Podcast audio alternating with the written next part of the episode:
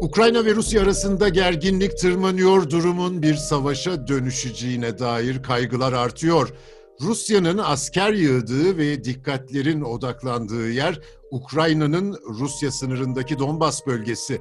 Anadolu Ajansı'nın Moskova'daki temsilcisi Ali Cura var hattımızda. Son durum nedir Ali? Rusya ile Ukrayna arasındaki gerilimi ilk olarak Ukrayna Genelkurmay Başkanı Homçak geçen ay sonunda duyurmuştu. Rus ordusunun Ukrayna sınırına askeri birlikler yığdığını ilan etmişti. Böylece Rusya ile Ukrayna arasında da gerilimin başladığını ilan etmişti. Şimdi akıllara şu soru da geliyor. Rusya neden durup dururken bu bölgeye asker yığmaya başladı? Tabii ki Biden'ın uzun süredir göreve geldiğinden bu yana Rusya üzerindeki politikaları Rusya'da etkilemiş ve Ukrayna sınırına yönelik ve NATO sınırlarına yönelik özellikle bazı askeri e, e, birliklerini kaydırmaya başlamıştı. Tabii ki bu Ukrayna'nın kendisi için, güvenliği için e, tehdit oluşturmuş ve bunu duyurmuştu. Şimdi Kremlin olaya nasıl bakıyor, Rusya nasıl bakıyor?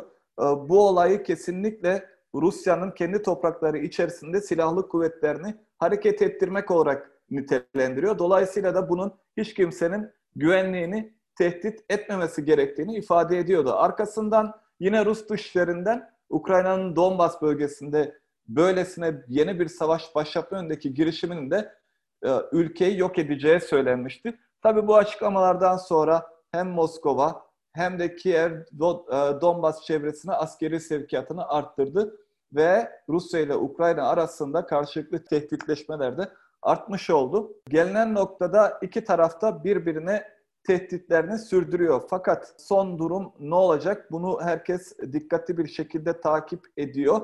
Ee, geçen hafta içerisinde Putin e, Rusya tarafından bazı diplomatik girişimlerde bulunmaya çalışmıştı.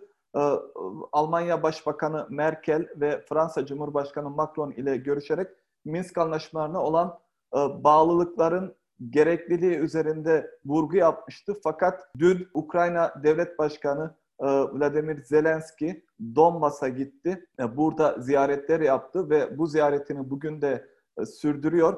Tabii ki Avrupa Birliği ve Amerika, NATO Ukrayna'ya olan desteğini vurguladı ve vurgulamaya devam ediyor. Bunun yanı sıra dün Pentagon'dan bir yetkili gelecek haftalarda Karadeniz'e savaş gemileri göndermeyi düşündüklerini açıklamıştı. Ve bugün nihayet kısa bir süre önce gerilimi arttıracak bir haber geldi. Amerika iki savaş gemisinin e, Boğazlardan Karadeniz'e çıkışı için Türkiye'ye diplomatik bildirimde bulundu ve önümüzdeki haftalar içerisinde bu gemilerin Karadeniz'e olması bekleniyor. Rusya gerilimin bir parçası olsa da meselenin çözümü olarak masayı işaret ediyordu, Minsk anlaşmalarını işaret ediyordu.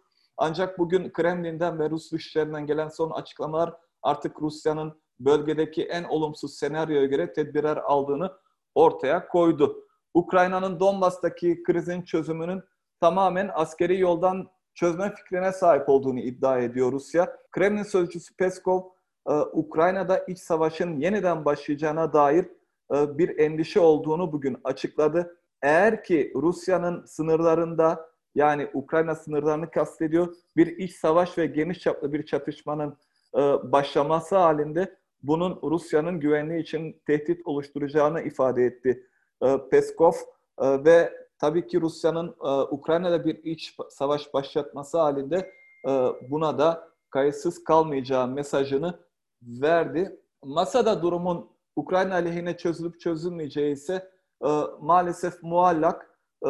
Herkesin de hatırlayacağı üzere 2014-2015'te Minsk anlaşmaları imzalamıştı. Rusya yanlısı ayrılıkçılarla Kiev yönetimi arasındaki çatışmaları durdurmuştu bu anlaşma.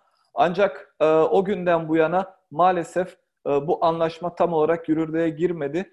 E, anlaşmaların içerisindeki e, bazı e, maddeler özellikle Donbas'a özel statü sağlanması ve Ukrayna-Rusya sınırının kontrolünün e, tekrar Ukrayna'ya verilmesi konuları maalesef çözüme kavuşmadı. Bu konularda çünkü e, anlaşma içerisinde bir sıralama olmadığı için e, bu konu e, muallakta kaldı. Bunun üzerine Normandiya formatında Almanya, Fransa, Rusya ve Ukrayna'nın içerisinde bulunduğu bir müzakere masası oluşturuldu.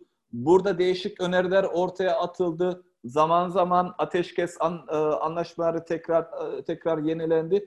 Fakat bir türlü bu konu çözüme kavuşturulamadı ve bugün gelinen noktada e, Ukrayna e, çözümü sağlamak için kararlı gözüküyor. Tabii Rusya Donbas'a e, özellikle Ukrayna Anayasası'nda e, bu özel statünün sağlanması konusunda ısrar ediyor.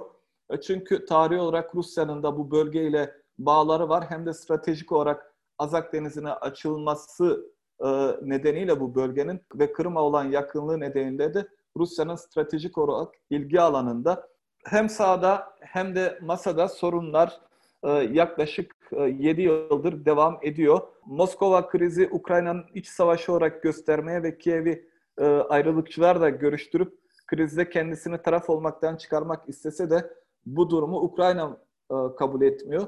Tüm bunlara karşın aslında bölgede bulunan hiç kimse 2014'teki iç savaşın çatışmaların başlamasından yana değil. Çatışmaların başlaması sonucunda sadece Ukrayna'nın değil tüm bölge ülkelerinin bundan zarar göreceğine kesin gözle bakılıyor. Bu yüzden bölgede sağduyunun ve diplomasinin galip gelerek çözümün masada halledilmesi bölgede yaşayan herkesin beklentisi olarak gözüküyor Ömer Faruk Çalışkan. Ali Cura'ya Moskova'daki Anadolu Ajansı temsilcisine teşekkür ediyorum. Bizi nerede dinliyorsanız abone olmayı unutmayın. Hoşçakalın.